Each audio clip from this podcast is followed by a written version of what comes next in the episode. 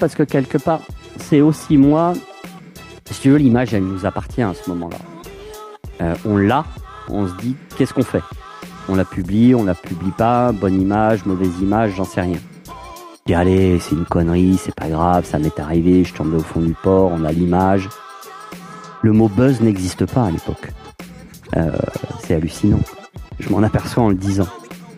Là, vous êtes sûrement en train de vous dire, ok, euh, c'est qui? Pourquoi on, écoute ça? Eh bien, sachez que la personne que vous venez d'entendre, c'est le point de départ de toute cette aventure.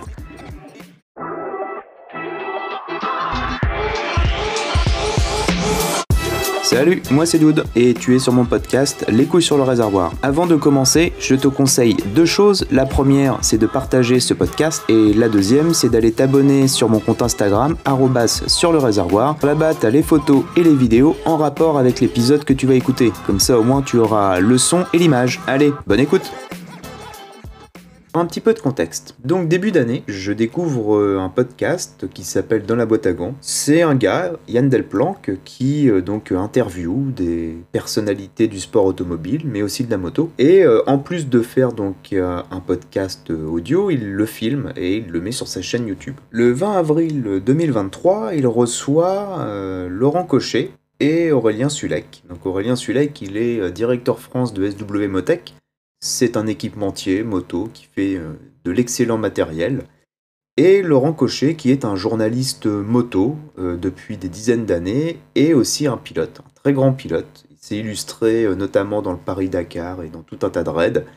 Il a une chaîne YouTube sur laquelle il partage justement ces, aventures. Alors je lance la vidéo, et puis euh, comme d'habitude, en faisant autre chose, je mets ça en fond et j'écoute plus ou moins d'une oreille. L'interview se déroule, Laurent Cochet raconte sa jeunesse, d'où il vient, les aventures qu'il a pu faire un petit peu à gauche, à droite, tout ça, jusqu'au moment euh, de l'extrait que vous avez entendu en début d'épisode. Dans cet extrait, il vient parler d'une vidéo où on le voit, lui, en train d'essayer une moto, donc un FJR, un ou une, débat éternel, mais malheureusement ça ne se passe pas comme prévu. Sur la vidéo, on peut le voir, il est en moto, il a un FJR, et donc cette moto-là est une routière avec deux valises latérales à l'arrière. Il zigzague entre des bites d'amarrage et une des valises, notamment la gauche, vient taper dans une bite d'amarrage, le déséquilibrer et il chute littéralement du port chute de plusieurs mètres pour s'écraser contre un bateau. Plus de peur que de mal, malgré quand même quelques petites fractures de ce que j'ai compris, mais voilà, plus tard il refera une vidéo pour tourner un peu à la dérision ce qu'il s'était passé ce jour-là. Alors une petite précision quand même, c'est que là on parle d'une vidéo qui a été postée sur euh, YouTube en 2012. En 2012, c'est le début de l'Internet que l'on connaît aujourd'hui avec ses réseaux sociaux, mais à l'époque, voilà, il n'y avait pas autant de fréquentation, comme il disait, le mot buzz n'existait pas, et ces vidéos, drôles ou pas, souvent, et même la majorité du temps, étaient reprises par la télé, et donc faisaient le buzz, mais à la télé, et pas sur Internet. Alors tout ça c'est très bien, mais on va arriver sûrement à un stade où vous allez commencer à me dire Ok, dude, où tu veux en venir? Euh, Là, on ne comprend pas du tout le rapport entre se faire un tour d'Europe en moto et un gars qui chute avec son FJR dans un port. Eh bien en fait, c'est tout con. C'est-à-dire que en recherchant cette fameuse vidéo de Laurent Cochet qui chutait dans le port, non seulement je l'ai retrouvé, ce qui m'a rappelé effectivement euh, des souvenirs, mais en plus, je suis tombé sur sa propre chaîne YouTube dont il parlait dans ce fameux podcast de la boîte à gants. Pendant que j'étais en train donc de continuer à écouter ce fameux podcast où il parlait euh, de ses aventures, euh, Paris-Dakar, machin, tout ça, je commençais à me dire, ouais, le gars, il a quand même un peu le melon parce qu'il vient nous parler en millions de vues, en ci, en ça, puis il a fait ci, puis il a fait ça, puis cap tout cap, puis et là, donc, je tombe sur sa chaîne YouTube, je vais voir son site internet, et euh, je commence à regarder un petit peu une, deux, trois vidéos, je coupe même le podcast complètement, et puis là, j'embraye directement sur, euh, sur son contenu. Et impossible de décrocher, tellement c'est dingue. C'est-à-dire que moto, pas moto, les images sont folles, les histoires sont folles, les leçons de vie sont folles, le personnage est fou. C'est-à-dire que le type pourrait quasiment être mon père, et le mec, il se prend une bécane, un t-shirt, un pantalon, et il va traverser le désert pendant des milliers de kilomètres. Mais qui fait ça?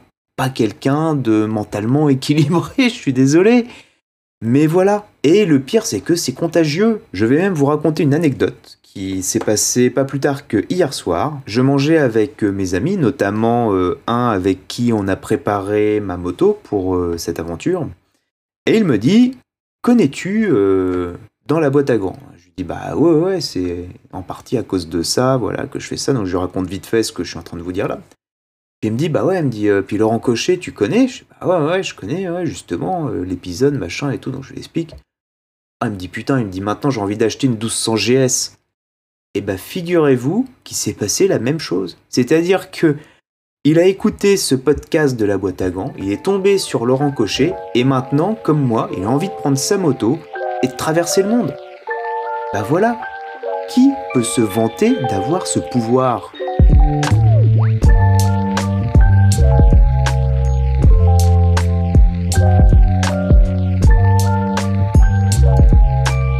Qu'il faut savoir, c'est que à ce moment, donc où je découvre euh, Laurent Cochet, toute cette histoire de vidéos, de podcasts, d'épisodes, on arrive euh, fin avril. Et fin avril, euh, il faut savoir une chose, c'est que mon employeur a décidé de me licencier.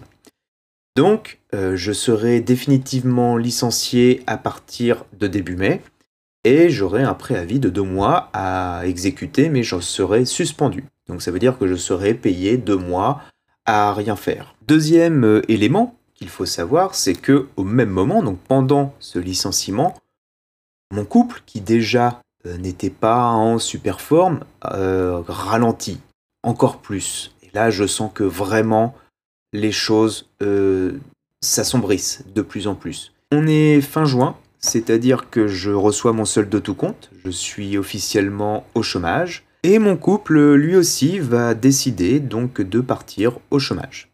Dire qu'on ne l'avait pas vu venir, que c'était soudain, que ça nous est tombé dessus comme ça, sans crier gare ou quoi, serait un bullshit total. C'est-à-dire que ça faisait plusieurs mois qu'on l'avait vu, senti, qu'on en parlait, et que, bah voilà, on savait ce qui nous attendait. Il faut aussi savoir que je n'ai plus de voiture, je me déplace qu'en moto, et comme nous avons une maison en centre-ville, la voiture, pour moi, n'est plus euh, nécessaire. C'est-à-dire que comme je travaillais en centre-ville, c'était beaucoup plus facile pour moi de me déplacer en moto pour me stationner qu'en voiture.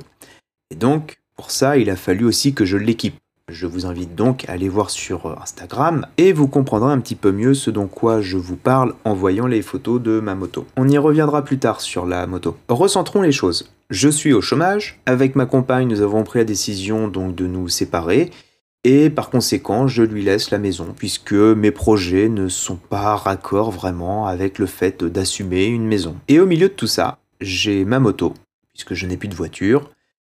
Donc je vais me retrouver seul avec une moto que j'équipe depuis plusieurs mois. Et ça fait aussi un moment que je regardais ces vidéos de Laurent Cochet, de Ben Black, et voilà, tous ces aventuriers qui partent avec euh, leur moto à travers le monde. Et ouais, c'est ça à un moment donné, on se dit, bah pourquoi pas moi? Pourquoi pas? Puisque bah j'y travaille en fait. C'est-à-dire qu'inconsciemment, je préparais ma moto depuis des mois à faire ça. Et que bah cette rupture, ce licenciement, c'était simplement la notification qui me disait bah voilà, c'est l'heure, il faut y aller.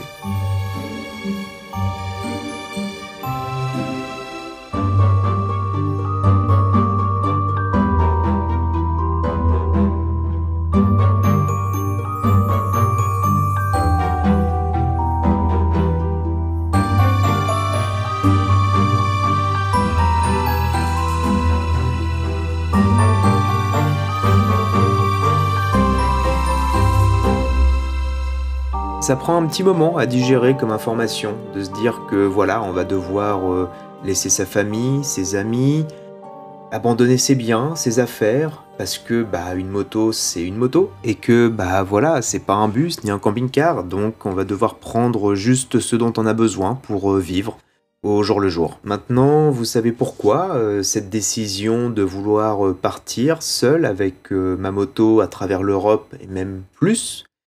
Pourquoi ce petit extrait de quelques secondes est arrivé à changer une vie? Effectivement, c'est une véritable rupture, c'est-à-dire que dans le schéma de vie qu'on se donne tous, à aucun moment on se dit tiens, je vais tout plaquer, prendre une moto de 1982 qui fuit des carburateurs, une tente, et parcourir l'Europe, pourquoi pas pousser jusqu'au Canada?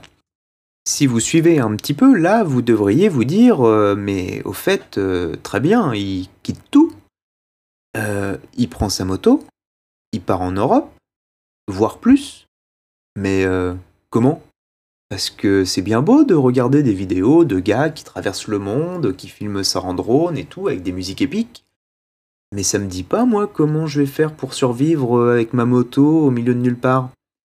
Et bah ça, c'est là où les choses deviennent intéressantes. Et c'est là où la rupture intervient, parce que ce que tu connais et ce que tu sais de ta vie de tous les jours, en tout cas pour moi, ben là, ça n'a plus aucun rapport. C'est-à-dire que tu oublies ta cuisine, ta salle de bain, tes toilettes, tu oublies ton lit, et bah ton quotidien, maintenant, ça va être euh, une tente, un lit de camp, un réchaud, une petite bouteille de gaz, que si t'en as plus, tu manges froid. Et bah voilà, ça c'est des nouvelles questions, des nouvelles réponses, des sujets passionnants, parce que bah ce n'est pas que de la moto, c'est aussi du trekking, du camping, du bivouac, des réglementations, parce qu'on est en France, donc euh, l'administration nous surveille. Bref, des milliers de questions auxquelles je vais devoir répondre sous forme de tableau Excel, de documents Word, de capture d'écran, de favoris Internet. Ça a été une masse considérable de travail. Aujourd'hui nous sommes le 18 août, au moment où j'enregistre cet épisode numéro 1, et ça fait bah, deux mois que je travaille sur ce projet. Ça paraît peu de mois, mais dites-vous que c'est deux mois pour faire le trajet en fait, pour préparer la route parce que tout ce qui était matériel, moto, bah tout ça, ça faisait quasiment un an que je travaillais dessus. Il ne faut pas oublier que je roule tous les jours avec, et ce depuis des mois. Donc moi, la moto, ça doit être un modèle de fiabilité. Et défi supplémentaire, c'est une moto de 1982, alors elle a 40 ans. Entre parenthèses, on est dans une ZFE, donc heureusement pour moi qu'elle est en collection. Et également, c'est une moto custom, c'est-à-dire qu'elle n'a plus rien à voir avec l'original. Donc il a fallu la fiabiliser, la rendre utilitaire avec des porte-bagages, avec des sacoches de réservoir, des ports USB, de l'électronique, un vrai compteur. En fait, euh, en faire une moto euh, aussi fiable que celle qu'on peut trouver aujourd'hui, aussi sécuritaire et euh, bah, surtout aussi performante sur tous les points. Alors j'entends déjà ceux du fond dire mais euh, Dude, là tu nous dis que ta moto elle a 40 ans, faut faire ci, faut faire ça, la fiabiliser, mais pourquoi ne pas acheter directement une moto fiable?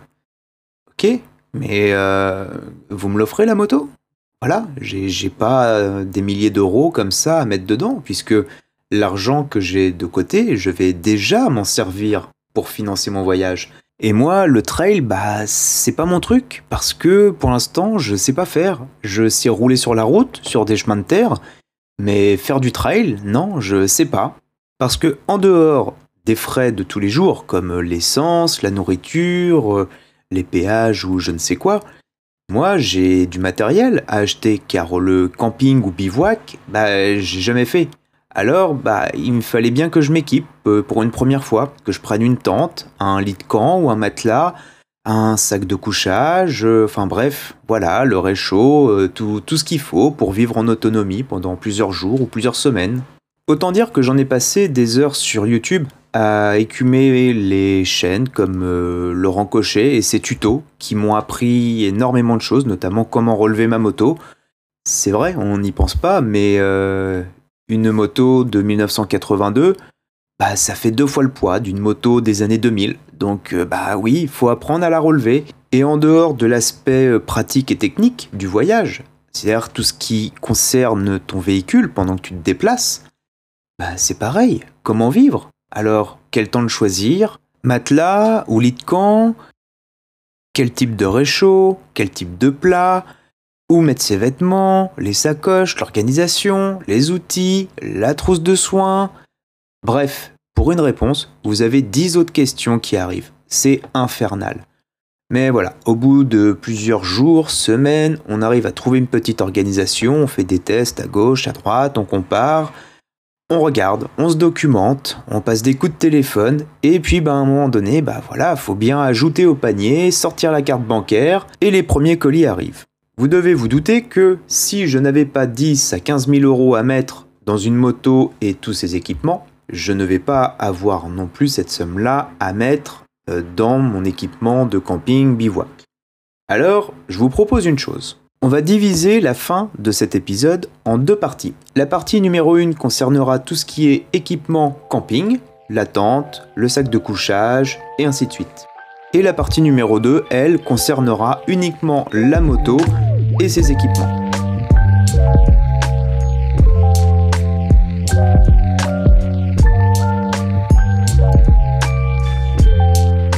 Concernant le matériel de camping, j'ai fait une chose très simple, c'est que j'ai ouvert YouTube, j'ai tapé matériel moto road trip. Et là, je suis tombé sur plusieurs euh, vidéos. Euh, je vous laisserai voir si ça vous intéresse. Hein. Le but, c'est pas de savoir qui a fait la meilleure ou quoi. Tout ce que je peux vous dire, c'est que durant mes recherches, il y a vraiment deux philosophies qui s'affrontent. Les gens qui ont le budget, donc ils vont vraiment prendre le top du top et le confort qui va avec, et la version euh, bah, Ryanair euh, des road trips où là bah, c'est juste euh, une toile de tente, une espèce de matelas autogonflant qui fait 2 cm d'épaisseur et puis ça s'arrête là parce que bah, après le budget il n'arrive pas à suivre. Comme si je n'avais pas assez de problèmes à résoudre, j'avais pour la partie camping trois problématiques majeures qui s'opposaient toutes. Je devais avoir un équipement de qualité, confortable, à petit budget et principalement qui devait bah, s'intégrer parfaitement sur la moto parce que j'ai pas de remorque. Mais comme je vous ai dit, la moto, ça sera dans la partie 2. Donc, mon équipement camping, eh bien écoutez, j'ai divisé en fait en deux. C'est-à-dire que je me suis dit tout ce qui a attrait au confort, je vais y mettre le prix pour avoir quelque chose vraiment de bien. Et tout ce qui va avoir attrait à l'utilitaire, Là, je vais me permettre de pouvoir un peu plus tirer sur les prix, sachant que je veux quand même garder un certain niveau de qualité. Là, vous êtes en train de vous dire, ok dude, mais t'as acheté quoi? Parce que pour l'instant, à part nous dire si ça, on sait toujours pas en fait ce que t'as choisi. Eh bien c'est parti. Donc pour la tente, mon choix a été la MT500 de chez Decathlon.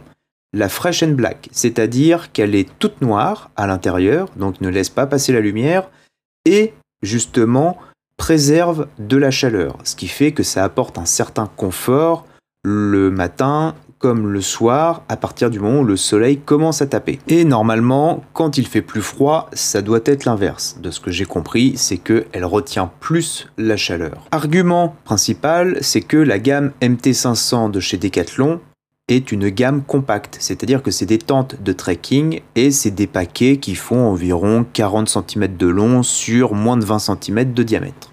Le prix, il était en promotion à 150 euros et le prix affiché était 170. J'ai oublié de vous dire, c'est une tente de place, ce qui fait que ça laisse quand même de l'espace pour pouvoir dormir et mettre ses affaires et puis 2-3 euh, sacoches si on ne veut pas les laisser sur la moto. Concernant le couchage, Là, tous les témoignages que j'ai pu lire ou entendre sont unanimes. C'est-à-dire que les gens, pour pouvoir faire économique, partent la plupart du temps sur des matelas autogonflants ou gonflants, à mousse ou sans mousse, et bah à un moment donné, ça se déchire, ça se dégonfle, et puis bah voilà, c'est plus confortable. Sauf que le matin, quand on se réveille, bah on est juste plus fatigué que quand on s'est couché. Et ça, quand on prévoit de rouler pendant des jours, bah il n'en est pas question. Il faut qu'on soit reposé. Tout comme le sac de couchage. Souvent, les gens, pour faire économique et aussi pour que ça prenne moins de place, partent sur des sacs de couchage qui font jusqu'à, par exemple, 0 degré. Et le problème, c'est que si à un moment donné il fait moins 5 ou même voire encore moins, eh bien, euh, ils ont froid, ils ne dorment pas, et bah voilà, ils se réveillent encore plus fatigués et inefficaces. Alors pour moi, c'est très simple. J'ai choisi de suivre les conseils d'un youtubeur qui s'appelle Greg les apprentis voyageurs, où lui il utilise un lit de camp. Il a mis un lien Amazon, vous pouvez retrouver la vidéo facilement. C'est 65 euros, sachant que les meilleurs matelas euh, pour dormir sont à 50. Honnêtement, pour 15 balles de plus, je préfère avoir un vrai petit lit, sachant que l'encombrement reste vraiment tout à fait raisonnable, puisque ça doit faire à peu près 45 cm de long sur 14 euh, ou 15 de diamètre. Et le sac de couchage, pareil. Euh, là, j'ai pris un sac de couchage sur Amazon qui va jusqu'à moins 9 ou moins 10 degrés, habillé. Et euh, bah, le prix, il est de 60 et quelques euros. Alors certes, juste pour ces trois éléments-là, ça fait un budget. Dans le cas présent, 300 euros pour l'attente, le sac de couchage et le lit de camp. Mais voilà, je sais que pour ma part, le confort est aussi synonyme de sécurité. Tout simplement, si j'ai du confort, je pourrais me reposer davantage. Et si je suis davantage reposé, eh bien, je limiterai mon nombre d'erreurs. On poursuit avec deux autres items, l'hygiène et la cuisine, ça va être très rapide. La cuisine, pour ceux qui utilisent des réchauds camping-gaz, les réchauds ne sont uniquement compatibles qu'avec les bouteilles camping-gaz. C'est un système apparemment propriétaire. Donc moi, ce que j'ai fait, c'est que je suis tout de suite parti sur un système de réchaud à vis, puisque de tout ce que j'ai pu lire et entendre, les bouteilles de gaz que l'on trouve en dehors de la France sont des bouteilles à visser. Et j'ai néanmoins acheté un petit adaptateur sur AliExpress à 1 euro et des bananes qui me permet de mettre des cartouches, euh, les petites cartouches de butane là en quart de tour. Ce qui fait que voilà, si je ne trouve pas l'un, je pourrais toujours mettre l'autre.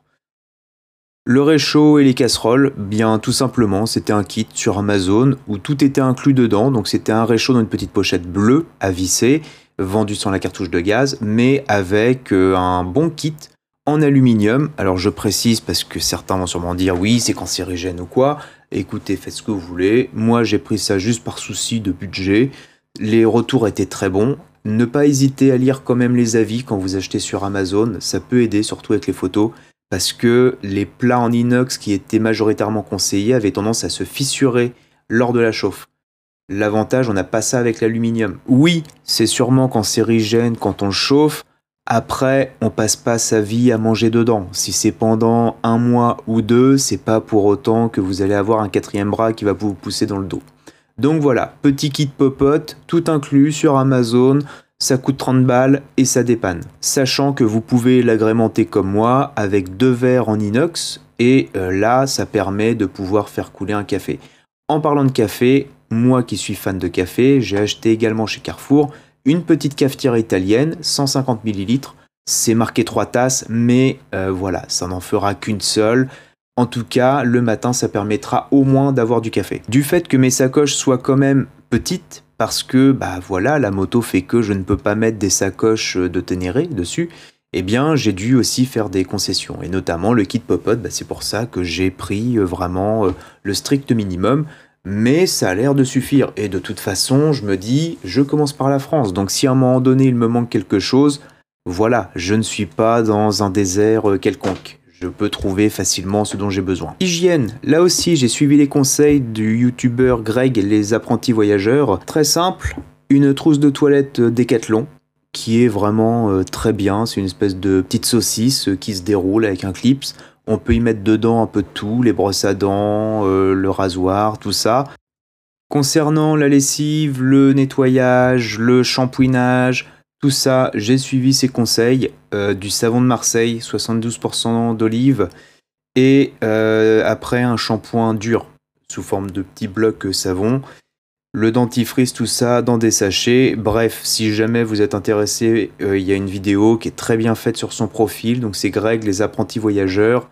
Je vous laisse fouiller, c'est vraiment super bien et bah en plus c'est plein de bon sens, c'est-à-dire que ce qu'il vous dit, c'est des trucs qui sont éprouvés. Voilà, donc euh, les yeux fermés, c'est ok.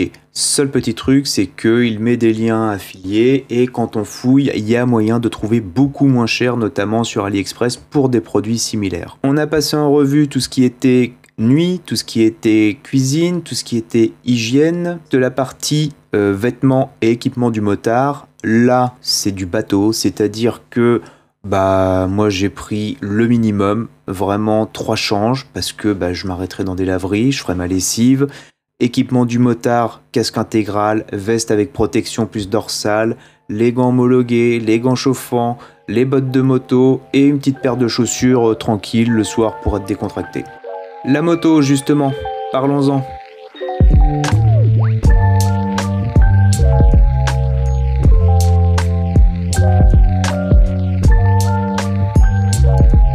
Aujourd'hui, quand vous tapez road trip moto dans YouTube ou Google, 9 fois sur 10, vous allez tomber sur des gars avec des gros trails. Alors, j'ai rien contre les gros trails, hein, pas du tout. Mais c'est juste que bah, moi, j'ai pas envie de couper par les champs, j'ai pas envie de rouler dans des chemins.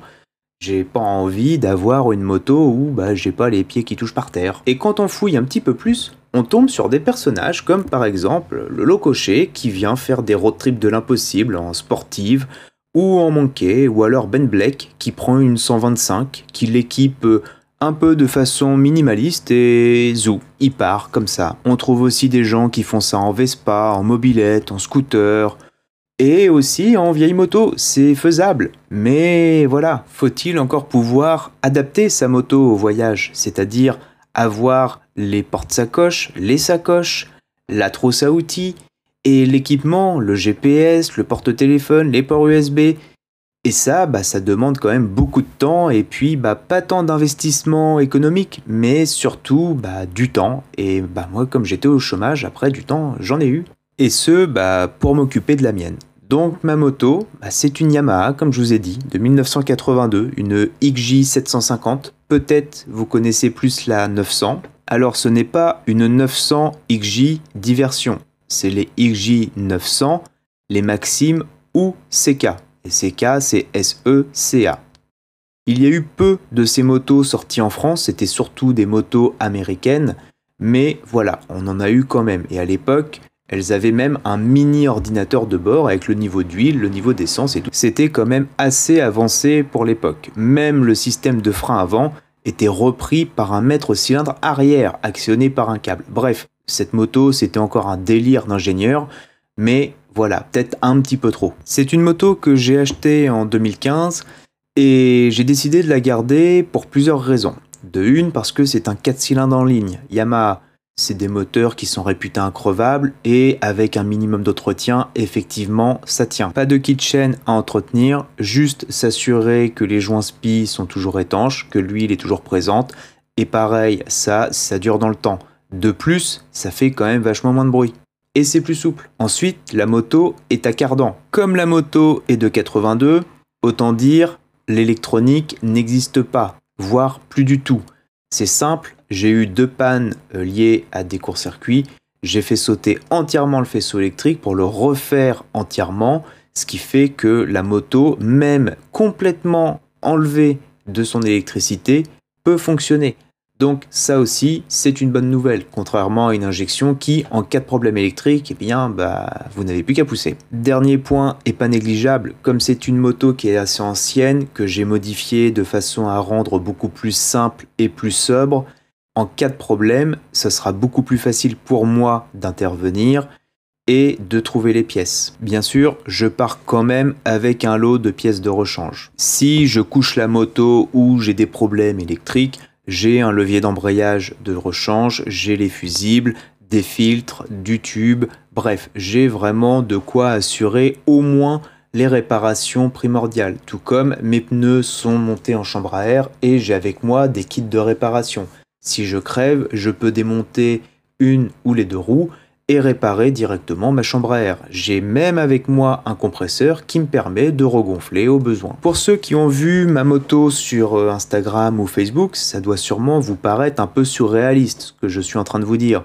Vous dire que j'ai réussi à caser deux sacoches de 20 litres de chaque côté, une de 60 sur un top case, fait maison lui aussi, le sac de réservoir, la trousse à outils, le compresseur, et j'en passe et j'en passe, les ports USB, le support de téléphone, le compteur digital, blablabla.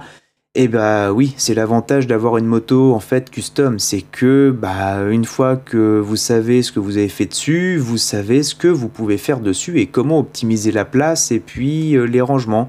Et donc je ne remercierai jamais assez mon ami qui se reconnaîtra, avec qui on a passé des journées entières à plier des tubes et faire des soudures pour que tout ça ça tienne. Maintenant le résultat est là. J'ai une moto qui est pratique, une moto qui est fiable, une moto qui est confortable, enfin presque, si on met de côté les amortisseurs qui se rapprochent plus de bûches plutôt que d'amortisseurs. Mais bon, à un moment donné, euh, j'ai pas non plus des milliers d'euros de budget comme je vous avais dit. Donc on fait des sacrifices. La selle, heureusement, quant à elle, compense tout ça. Autre point important, la sécurité, notamment tout ce qui est éclairage. Donc j'ai un phare principal avec un éclairage à LED, plus deux spots latéraux anti-brouillard, enfin anti-brouillard avec des gros guillemets et ça fonctionne bah, plutôt pas mal. Hein. Encore hier soir, je suis rentré de nuit, j'ai mis les spots euh, anti-brouillard et l'avantage c'est que ça éclaire bas sur les côtés et dans les virages, bah, c'est quand même vachement utile. Même sur les routes, ça permet de voir quand même assez bien si bah, il n'y aurait pas des animaux ou quoi que ce soit qui arriveraient. Pour la partie électronique et guidage, j'ai fait très simple, tout simplement parce que je ne voulais pas non plus dépenser des milliers d'euros. J'ai installé un nouveau compteur de vitesse, alors ça, ça fait longtemps, mais c'est un compteur digital, compteur compte tour avec la vitesse, les chronos, et aussi bah, plusieurs odomètres. Comme ça, ça me permet de pouvoir calculer des distances ou des consommations, chose qui m'a été aussi utile, et ça j'en reparlerai plus tard. Concernant le GPS, j'ai recyclé un vieux téléphone Samsung. Dessus, j'y ai installé Osmand. L'avantage de cette application, c'est que c'est qu'elle fonctionne hors ligne. Vous téléchargez vos cartes et que vous ayez une connexion internet ou non, ça fonctionne, à condition d'avoir de la batterie. Mais tout comme j'ai installé des ports USB sur le guidon, je peux très facilement brancher mon téléphone. Et j'ai un support, une copie du Quadlock que j'ai acheté en Chine à quelques euros sur mon guidon, ce qui me permet d'avoir bah, mon GPS directement à côté du compteur. Petit détail mais qui a son importance, j'ai acheté un petit saut de vent pour faire le lien entre le phare et mon compteur. Et bah, ça fait la différence, hein. ça reste quand même beaucoup moins turbulent de une pour le compteur et de deux bah, pour le GPS. Sinon, avec la vitesse et le vent, ça me les faisait vibrer et je pouvais plus rien voir. Mais maintenant, voilà, la moto est vraiment définitivement confortable et pratique, fiable, ce qui est quand même assez étonnant pour une moto de plus de 40 ans. Dernier détail, j'oubliais, le son, c'est-à-dire que la moto, son échappement, bah, c'est pas celui d'origine, c'est une ligne inox 4 en 1 avec un pot Yoshimura qui était déchicané. Et bah on remet les chicanes. De une, c'est quand même vachement plus agréable. Et de deux, bah, pas que pour le pilote, pour tout le monde en fait. Je pourrais vous en parler encore des heures, que ce soit de mon équipement de camping, à la moto, à mes slips, à mon savon, ma brosse à dents ou que sais-je. Mais voilà, à un moment donné, il faut quand même euh, savoir s'arrêter. Et puis, bah voilà, j'ai quand même ouvert un compte Instagram, donc euh, c'est bien pour que tu ailles voir un petit peu ce que j'y fais dessus. On approche de la fin de ce premier épisode, alors j'espère que ça n'aura pas été trop dense qu'il n'y aura pas eu trop d'infos en même temps, que c'était relativement pertinent, court, concis, enfin bref. J'espère que tu auras pris du bon temps et que au moins j'aurais pu euh, bah, t'apprendre quelque chose, enfin ne serait-ce que bah, sur ma vie un petit peu plus quoi. C'est maintenant la fin de ce premier épisode et c'est d'autant plus euh, émouvant que le deuxième sera le nouveau premier de mon aventure. Alors euh, voilà, si j'ai un mot pour le mois du futur, bah, c'est courage, parce que tu en auras besoin. Et euh, si j'ai un mot à avoir aussi euh, pour vous, eh bien c'est simplement merci. Merci à vous tous de me soutenir, puisque de tous les gens à qui j'en ai parlé, aucun ne m'a dit mais ne fais pas ça, même ma mère, ma mère qui, euh, pour la petite histoire, quand je lui ai expliqué ce que je voulais faire, partir en Europe avec ma moto, s'est effondrée en larmes en me disant mais comment tu vas recharger ton téléphone. Voilà, ça vous donne un petit peu euh, l'image de ma mère qui est une personne qui bah, s'inquiète de comment je vais pouvoir recharger mon téléphone parce qu'elle veut juste pouvoir m'appeler et savoir que je vais bien. Donc, maman, t'inquiète pas, j'ai tout ce qu'il faut pour euh, recharger mon téléphone. Même euh, regonfler mes pneus là-dessus, ne t'inquiète pas. Et bah voilà, un grand merci à des gens comme Laurent Cochet de nous faire partager leur passion et, c'est même limite au risque de leur vie parce que voilà, faut voir ce qu'ils accomplissent. Pour moi, c'est on est entre l'homme et le demi-dieu. Euh, des gens comme Yann Delplanque, que j'entendais encore il y a pas longtemps, qui disait qu'il est parti de rien et qu'aujourd'hui il s'est fait un nom, une place dans le milieu. Alors moi, c'est pas mon but, c'est pas ma prétention. J'aimerais juste, tout comme lui, pouvoir vous transmettre euh, ces émotions et surtout cette envie, ce, ce truc qui fait que on se dit, bah en fait, c'est pas réservé qu'aux autres de venir comme ça tout plaquer et puis euh, partir en chaussettes dans la nature. Voilà, c'est envisageable. Avec un minimum euh, de documentation et un minimum de ressources, chose qu'on peut trouver très facilement aujourd'hui, bah on peut. Et puis ces gens-là, bah merci à eux de nous le rappeler que c'est possible. Qu'on ne. Alors un gros merci à tous les gens qui m'auront aidé de près ou de loin, donc euh, tous ces podcasteurs, tous ces youtubeurs, euh, les magasins, tout comme JLC Moto, tout comme le magasin Yamaha pour les pneus ici, tout comme euh, mon ex, puisque bah voilà, si elle n'était pas devenue mon ex, je ne serais pas parti faire cette aventure-là, vous ne pourriez pas m'écouter, enfin tout du moins dans ces conditions. Euh, merci à mon ancienne entreprise, parce que si elle ne m'avait pas licencié, pareil, je ne serais pas parti. Donc voilà, euh, même si il vous arrive des grosses merdes au quotidien ou ponctuellement, Dites-vous que c'est pas parce qu'il vous arrive une grosse merde que ça ne cache pas derrière un truc cool. Voilà, ce qu'il faut se dire c'est que une merde ça pue, mais l'avantage c'est que ça éloigne les gens qui aiment pas les mauvaises odeurs. Donc, sur ce, je vous fais des bisous et puis bah on se retrouve pour euh, le premier épisode de notre aventure.